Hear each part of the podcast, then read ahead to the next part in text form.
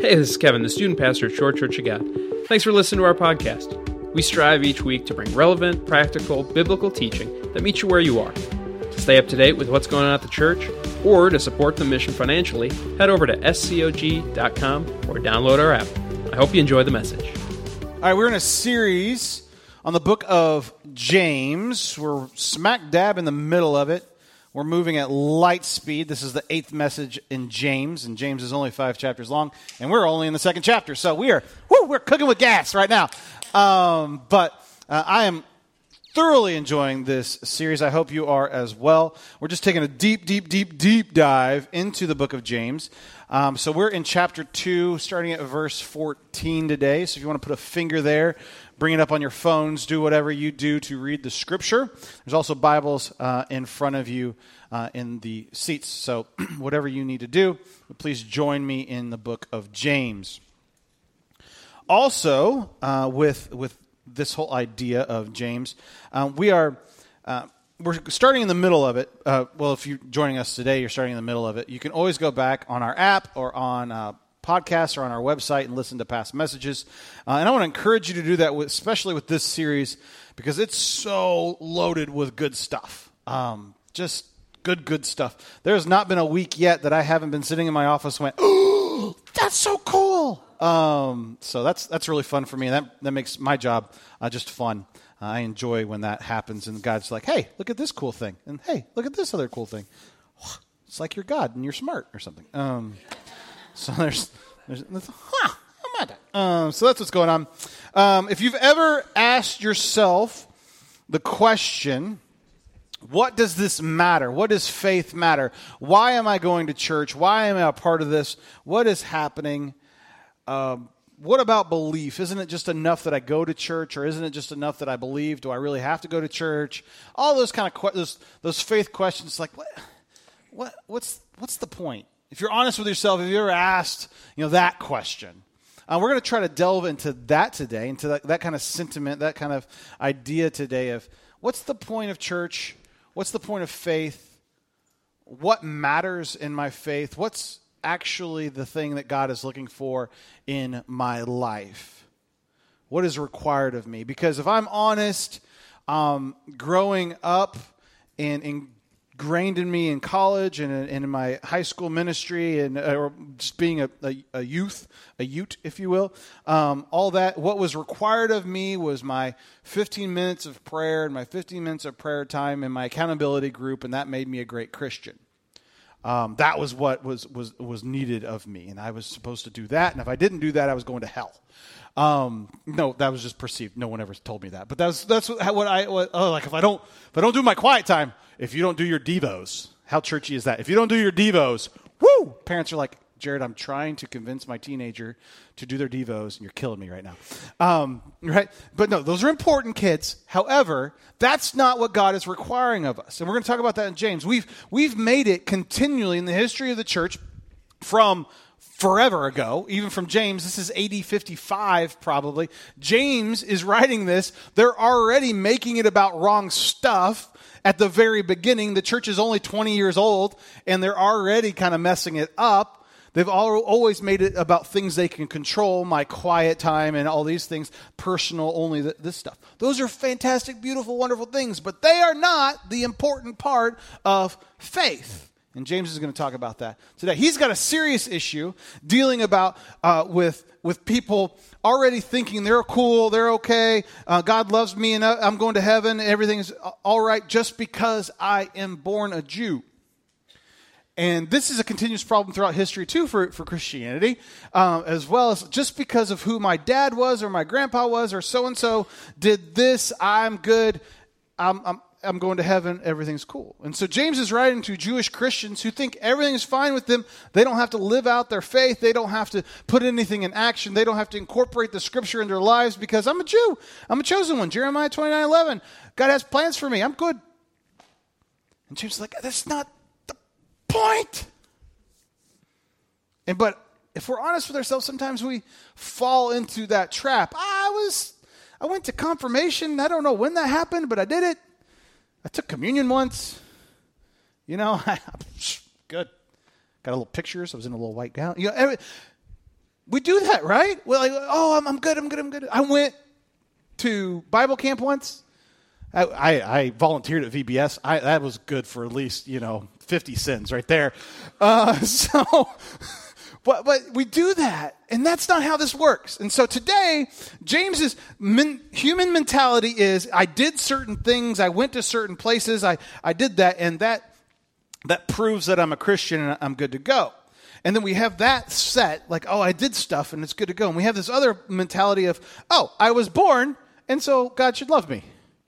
And we have that, that set. We actually, that was a big thing. Maybe you've heard of this. Um, it's the, one of the most famous American uh, sermons ever. Uh, Jonathan Edwards gave a message on 1700s called Sinners in, a, uh, in the Hands of an Angry God. The funny part about this is Jonathan Edwards is about yay tall, skinny dude, had glasses that are about this thick, and he read verbatim all of his messages. So that sinners in the uh, hands of an angry God message was given like this by a, like a, like a little like a little professor type dude. Um, he left that church to go actually be the uh, I think the the president of Yale. Um, that's like how studious and stuff he was. Uh, it's just always funny. You, you hear that message title and you're like, oh, this guy must have been like some big fire and brimstone. He was reading the thing. You guys. Um, I, I, hope Professor Streggy reads my, uh, uh, listens to my messages. That's, that's straight out of uh, a history lecture I got out of uh, from Professor Streggy. Uh, anyway, um, that's important because what that whole message is about. That the, the, this is a turning point in American Christianity. A, it started the Great Awakening. It was a big revival. This guy reading this this message changed American Christianity. In this, before that, people thought, you know what? Um, if I bought a pew at church or if my daddy laid the cornerstone of the church, I was good. I was going to be saved. And my grandpa, you know, bought my salvation this way and stuff. And um, just because who I was, oh, I'm Presbyterian, I'm, I'm good to go. Uh, there was this m- mentality of, oops, um, of uh, it's kind of an inherited birthright. And so you have that mentality. You have the thing, oh, I did, I did what the church asked me to do. I did the perfect things. I'm good to go oh, I was born into it, I'm good to go. And James is actually saying, what, what, what, and the same mentality is happening in the first century. And he's like, that's not what you're supposed to do at all. This is not the point. You guys are missing the boat. You're missing the picture. Let's, let's recalibrate what's going on. And it's not a new problem. It's not a Catholic problem. It's not a Protestant problem. It's not a uh, American Christianity problem. It's a it's been since AD 55 problem. It's a human issue. We want to quantify it because we want to make faith all about ourselves. How am I good? How am I not going to hell? Okay.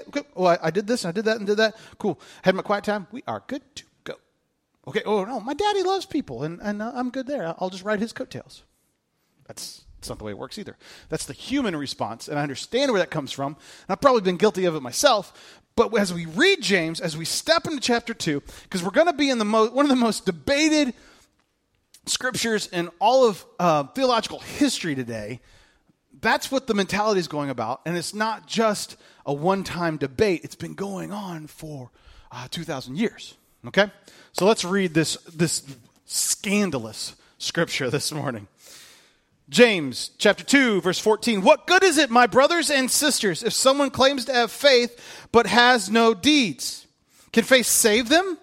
Suppose a brother or sister is without clothes and daily food. If one of you says to them go in peace keep warm and well fed but does nothing about their physical needs what good is it?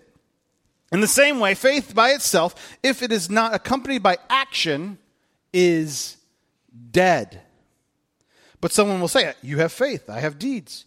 Show me your faith without deeds, and I will show you my faith by my deeds. You believe that there is one God? Good! Even the demons believe that and shudder. Congratulations, your faith is equal to a demon. So James is getting a little feisty. Uh, that's what's going on here, okay? So, this is uh, one of the most theologically debated verses in Scripture. Martin Luther, the great reformer, about 500, well, right at 500 years ago, this was the scripture that kind of set him over the edge. He was like, wait, we're not, when they were forming the, uh, the Lutheran church, he was like, we're just cutting out James. The whole book of James is getting thrown out because of uh, James chapter 2, verse 14 to 18. He, because this whole faith and deeds thing, he was like, nope, we're, we're just done. Because the interpretation of what was going on in the Catholic Church at that time was, hey, you want to get saved? You want to make sure that your relative's not going to hell, or your grandpa's not, or you're not, or your son's not? You just pay a little money, and for nine ninety nine, you can get out of hell. Um, it was called indulgences, and they were trying to fund the the uh, beautiful cathedrals in Rome. And so, as fundraising, they were like, "Hey, you know what? I know you love your kid, so you don't want to go to purgatory for only like a day. I got this. You give me hundred thousand dollars, and we'll make it happen." That's a great fundraising technique. It's terrible theology, right? So that that was what's going on, and and I'm not bashing uh, Catholicism here, okay? But this is, but that was it was building into a, a bad thing, okay? And so what was happening, and then Luther reacted against that. So the works that Luther was arguing against was this this gross abuse of uh, of power. And, and he's going, no, no, no, no. It can't be about just these one time only sacraments. It can't be about where you were married or who married you. It's got to be about something more. It, it can't be about the indulgences. It's got to be about your faith. And so, in the Catholic eyes uh, at that time, they were going, well, you know, I, I, I, bought this piece of paper. And no one, hardly, there's a, literally a couple thousand people in all of Europe could actually read the scripture. So, when you only have a couple thousand people in the whole continent that can read the scripture, you're going to be able to abuse it in, in some way uh, or form. Um, and that's what was going on. And so Luther's like, hey, I can read it too. And uh, that's not what that's going for. Except he flips it on the other side. And he said, faith only. It's only faith. It's only faith, which he's right, except he missed the point too. Because in verse 8 of chapter 2, how do we do this? He's like, what's the most important thing? The royal law. What's the royal law? That's a fun, fun thing to say. What's the royal law? Love your neighbor as yourself. Loving your neighbor yourself includes all kinds of works.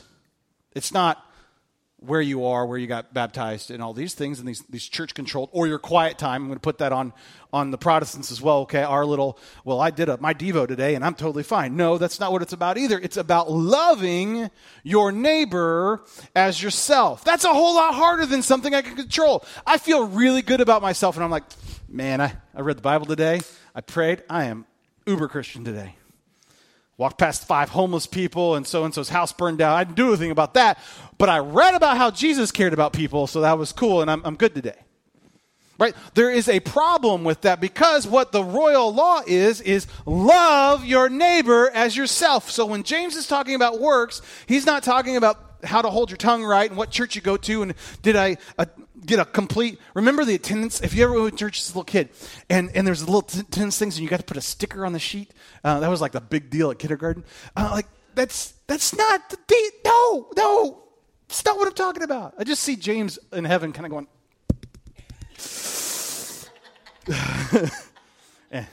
so sorry. Um, that's how i read the bible. Hopefully it helps you. Um, I did my devos, right? Uh, Luther's, uh, or sorry, going back to this. So we have these two camps that are misinterpreting the scripture, and James is going, no, no, no, no, no, no, no, no, no. See, when you only read the scripture to validate your own points, and for argument's sake, you get some weird stuff out of it. And honestly, as we read the scripture ourselves, as we go through it for ourselves, we have to be very, very, very, very, very, very honest with ourselves. Am I reading the scripture to validate my own preconceived notions, or am I reading it for heart change? And that goes for all kinds of stuff. I, the last church I worked at, the senior pastor gave this fantastic message on marriage and how you should fight for your marriage and, and all just this wonderful, like, I know you're going through hard stuff and you should fight for it. And he got an email the next day. Thanks for your message yesterday, Pastor. I now have the courage to leave my husband. And he's like, but that's not what I said. so um, when you when you look at stuff through a certain lens and you want it to say something, you can make it say almost anything you want, right? And so as we go into James, and why I've loved this slow look at James is we have to look at James continually through this big picture of how does that go with this? How does this go with this? How does this go with this? How does this go with this? Because if I don't if I don't read verse 14 to 19 with the lens of verse 8 of the royal law, I can make works and deeds say what I want to do. But what he's talking about is that. Coming back even farther, taking a bigger, bigger thing. All of James, we've talked about it every single week. All of James should be interpreted through this one lens, the first verse of the, the, the book. James, a bondservant of God and of Jesus Christ. James, a bondservant of God and of Jesus Christ. Why is that so important? Because if we are a servant, what does a bondservant mean? That means someone paid a price for me. And in the case of what James is talking about, God has paid for the price of my past, my present, and my future. Sozo, which is the Greek word for salvation, has it means all three. Salvation in the past, salvation in the present, and salvation in the future. So to be a bondservant is I am he's paid for all my junk, all the stuff, all the stupid things, all the everything that I come with. He's also paid for all the stupid things I'm doing right now. Right? And he's also going, he's so graceful and merciful. He's also paid for all the stupid stuff I'm going to do. And because I'm a dad of three kids, there's going to be a lot of stupid stuff that I will do in the future. Amen? Right? So, to be a bondservant, here's the beautiful part that I, as we keep on reading in James, and I, I want to be very, because I said um, I can make the scripture say what I want it to say because if I only look at a small thing. There's this beautiful part that I want you guys to get. I've been hitting this bondservant thing really, really, really hard. But there's another aspect of what God does in this. Is that we are his servants, bondservant. He has paid a price for us, and we are to serve him. But the next thing that happens, the blood on the cross washes away our sins. It pays for that. But the next thing that God does for us is He sets us free. And He doesn't set us free just to live mediocre lives, He sets us free to become co heirs with Christ. He adopts us into the family. That adoption is incredibly important because think about how scandalous that is. To be a slave, to be bought, and to say, no, no, no, no, no, no, now you are a co heir. You are adopted into the family. Can you imagine that in a Roman? Uh, Romans had adoption all the time. Um, one of the emperor, Julius Caesar adopts Augustus, right? That's an adoption, a power play. He adopts him because he wants, well, one, he wants to tick off his family, but he also wants to elevate this kid, and there's money involved and all this fun stuff. It was only for mutual benefit.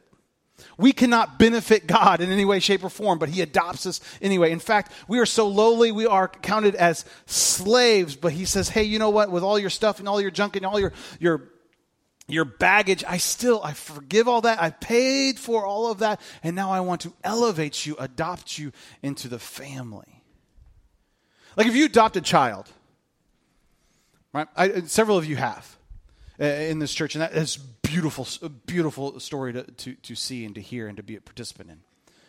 If you adopt a child, you're not looking at that kid and be like, that cost me 40 grand to adopt you. So you're really going to have to do all the chores around here. You need to get, jump on. You better be getting a college scholarship because if you don't, cut off. Right? That does not enter. It might every once in a while when they're acting up kind of pop in your head, but it's not like your default position, right? Like Kendall, her first four years of life was in the emergency room all the time. And I joke around, well, there's her college scholarship. She's got to she's got to work for this stuff. She she got all the money at the beginning. Um, now that's not real. She bats her eyes at me. I'm like, yeah, here's a pony. Um, but but when you're adopted, you have adopted a kid. You're not worried about the price that you paid for him. You have made them co heirs, and that's how God perceives you. So before we go too much further, I want you to know because it's really easy to beat yourself up, right? Oh, I'm nothing. I'm worthless. I'm a slave to God, and, and I better just, just cast his eyes myself and, uh, and, and do everything. But also, he is. He has paid the price, and you are you owe him your service, but he has elevated you to co-heir adopted status. Isn't that beautiful and amazing? So some sometimes I, I just build that guilt and I build that weight on my shoulders, and then I'm not able to move because I'm like, ugh. But God has made us co heirs. Take that off your shoulders. All right. James 2 14. I'm going to want to break down these verses kind of one by one here. What good is it, my brothers, if someone claims to have faith but has no deeds? Can such a faith save them? So if you claim you are a servant but don't serve, what's the point? Have you actually become a servant? Right? Like, oh, I'm, I'm a servant. You know, I'm, uh, I'm serving. I work at so and so, and oh, you do? What hours do you work? Uh, I don't ever actually work there. I, just, I got the 20% off card so I can go buy stuff there. so you don't actually work there. Oh, I do. No, I got an employee number and I got my little card. Yeah, but you don't do anything for that. Yeah. You see, if you don't serve, what's the point? Instead, it looks like you're trying to play politics or you're a sycophant or you're kind of like, well, you know, I, I'm a servant of so and so. And that causes an issue. This is what's going on in the faith thing. If I say I'm a Christian, but I never actually live out the royal law, if I never love God with everything I am, and I never love my neighbor as myself, uh, are you really? Are you, are you really? Are you really living it out? Because it can't be the faith that your daddy had. It's got to be yours, and it's got to be lived out by you. If faith doesn't lead to different action, what good is it? If faith doesn't lead, uh, lead to different action, what good is it? If we say we have faith, but it doesn't change our behavior, what good is it? And I said, worked in the South before here. Um, I worked in a, um, a, a, very interesting staff. We had um, about 10 staff members, and 30% of those staff were, um, were Bap- uh, ex-Baptists. I don't know. We're a non-denominational church, so it's kind of a. Uh, some of them Baptists, some of them were uh, Assemblies of God. Some of them. One of the guys went to a pres- Presbyterian seminary, and then there's me, and we're just all kind of a weird potpourri of, of people.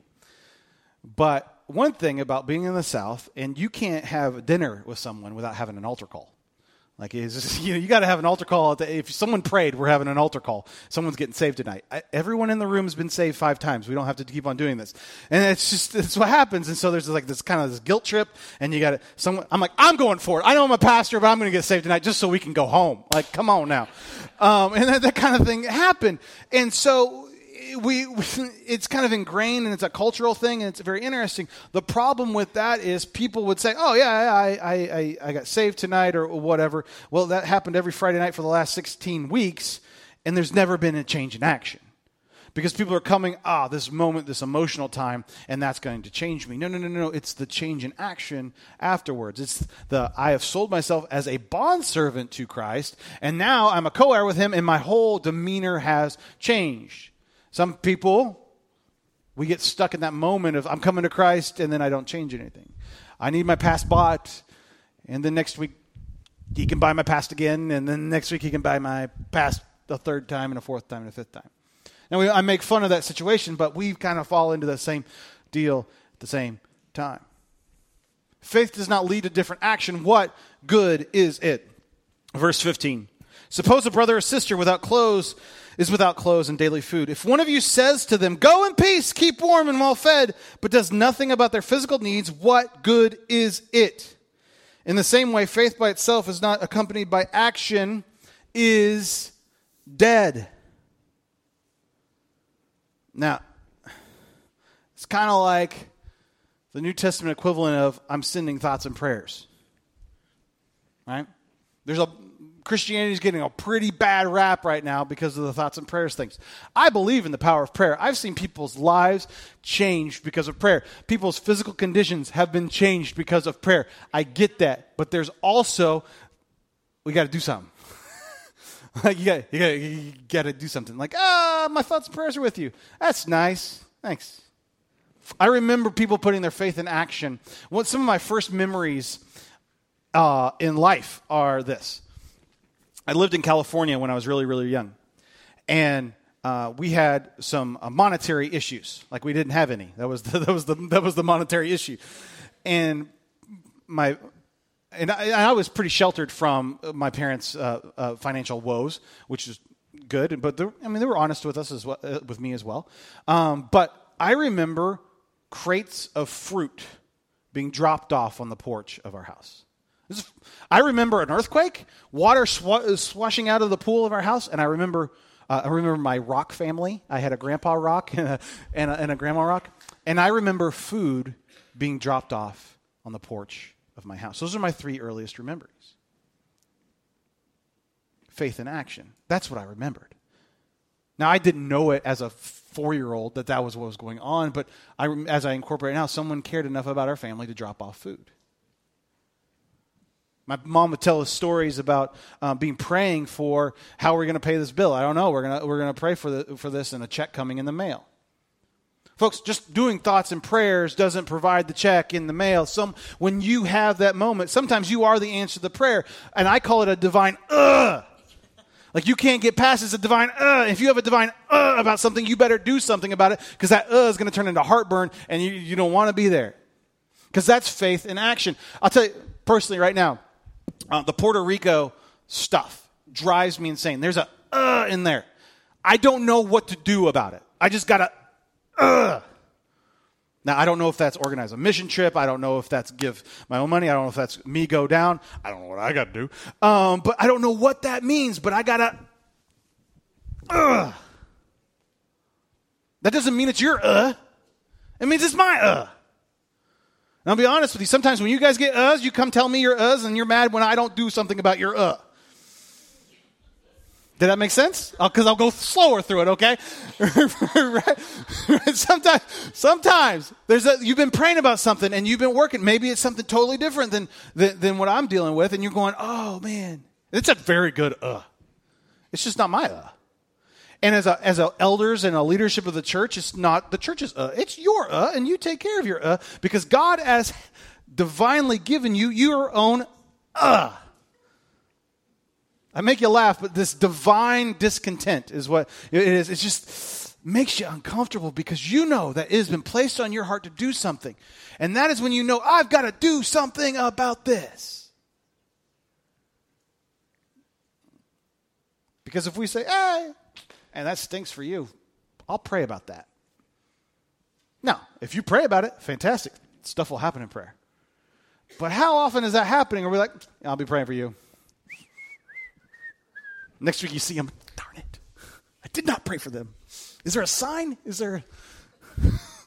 you know, have you ever wondered, like, oh man, they can tell. They can tell Leslie that I did not pray for them. Sorry. But that's my own insecurities coming out? Maybe. Do something with your uh moment. Do something. There was a um, couple ladies came into the church last Thursday, and um, had a meeting with me about their uh moment. And uh, we were talking and, about it, and they were so excited about it. I had no idea what they were talking about because they jumped in the middle and they were so excited about this uh moment. And as I started to think about their uh moment, all of a sudden I got excited about their uh moment.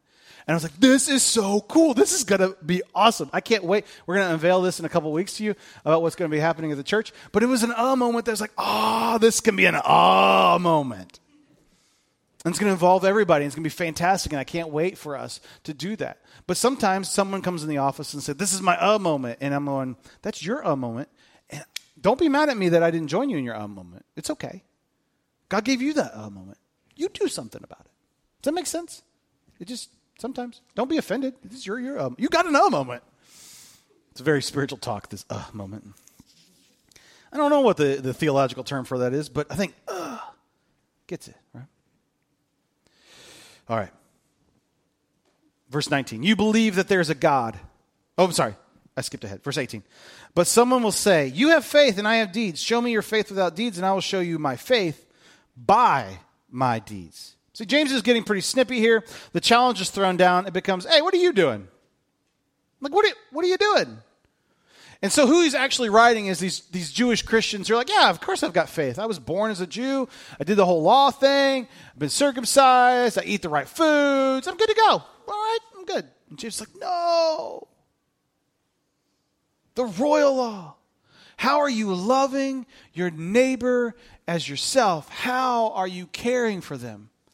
How are you doing the messy work? That's what matters because I'll show you what I'm doing. I'm in people's messes. This is James talking. I'm, it's messy. But you got to get into that mess. That's what James is saying. It's not worth anything if you're not. In fact, he goes on, verse 19, you believe there is one God. Good! Even the demons believe that. Congratulations. And I gotta just, the burden on my heart is is my faith a demon like faith? I believe there's God. Good for me. Or am I putting in action? Do I have a demon like faith, or is my faith empowering people and, and loving people in such a way that I'm shaking the very foundations of hell and ripping people away from hell and going to heaven? Is that, is that my kind of faith? And those are hard questions to start to ask myself. Because I can play church really, really well. I can show up my three or four times a month. I can do my quiet time. I can be involved in a life group, and woo, woo, woo, I'm checking off all the boxes. But what am I really doing with my faith? If faith doesn't propel change, what good is it? If faith doesn't propel change, what good is it? See, this, this idea of loving your neighbor, it's hard. We've been talking a lot about it. It's the scripture. like I've been talking more about love your neighbor as yourself as I've been going line by line through the scripture. I don't know if you guys have noticed that. It's not topical. It hasn't been like, oh, I'm going to, how can I talk about love your neighbor today? It's just reading the scripture. Love your neighbor, love your neighbor, love your neighbor. Can I tell you something about loving your neighbor? It's really messy. The only relationship that won't be messy about love is that of a golden retriever. Like, that's the only one that's not going to cause problems. And sometimes that gets messy. You know, when you have to put one down, it's messy. Uh, but other than that, you're good. You're good. You're good. But you're trying to love your neighbor, and all of a sudden you get into stuff, and you're like, "This was way more than I I I can't handle my own issues. I got to deal with these issues too." Loving your neighbor is messy, but it's what God is calling us to do.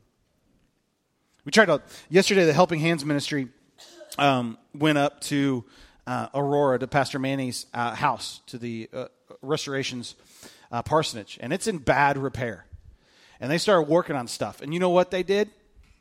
They uncovered bigger messes. We, we, we in my family, we call it fixing it good. You know, when you, you got to go to Home Depot eight times instead of four? Like, you fixed it good. Because relationship and trying to help is messy. And sometimes when you enter into someone's mess, it's already broken, it's already a mess. And you, you get in there, you go, oh, buddy, we, we found more of a mess. when we do that, we have to go, okay, am I cutting bait and running? Oh my God, I'm in this mess now. What do I do now? How do I love in this situation? How do I care in this situation? Sometimes the most loving thing you can do is say, hey, this is where we're at, and I'm going to have to step back now because you've got to, you've become dependent on me. Sometimes the loving thing to do is just say, that's enough. But other times it's like, I just got to push through. I can be a better friend than this. I can be a better, a better, uh, better Christian in this. I can push through this. I can, I can love this. It is hard. It is messy. And I'm getting stuff all over me, but I'm going to love you through this. James is like, look, I'll show you how I'm loving people. You can show me your birthright. I'm going to go with how I'm loving people. And I don't know about you, but I get very uncomfortable with that mess. That, that mess scares me away. That mess, I'm like, oh, or the, actually, the mess doesn't scare me away because I like people. What scares me away is the foregone, I've already built up messes in my head. If I love Eric, oh, it's going to be so messy. I'm going to have to deal with this issue and that issue and this. Oh, and, and I have to deal with his wife. Oh, Lord help me. Uh, you know, I've, I've built all this stuff. Never mind. I'm not going to love Eric in the first place. It's too much work. Like anybody else play those mind games? I am the only person who overthinks relationships, right? so, that was a very honest right there. Uh, if faith does not propel change, what good is it? We have to be willing to get into those messes. We have to love our neighbor if we're honest with ourselves and we ask these questions, these are hard questions. These are these are like, oh, I don't want to deal with that kind of issue, Jared. I just wanted to come to church and have some have some potluck food, and I hope so and so built made those baked beans that are awesome. I just want that. faith doesn't lead to different action, what good is it? If faith doesn't expect something, um, what good is it? If faith doesn't propel change, what good is it? So here's some questions I want to leave you with this morning. Has faith become something you go to or something you live out? Has faith become something you go to or something you live out? And if I'm going to answer that question, honestly, probably faith, way vastly, a majority of the time, is something I go to. It's something I check off, not something I live out. And that's got to change. What steps can your family take to live out faith together? What steps can your family take to live out faith together? How, what, what do you need to change? How do you adjust some things? That faith becomes a central part of, of how you serve together, how you love together. And finally, what are you going to do this week to love your neighbor? What are you going to do this week to love your neighbor? And who's your neighbor? Everybody.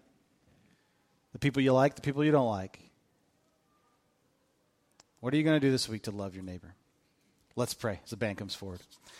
God, thank you so much for today. Thank you for this time. Thank you for this moment. Lord, I ask you to um, give us divine discontent, to give us uh, moments, to give us these things that we know we have to do something about. That you would, that you would make it so it's beyond a shadow of a doubt that this is something you are calling us into.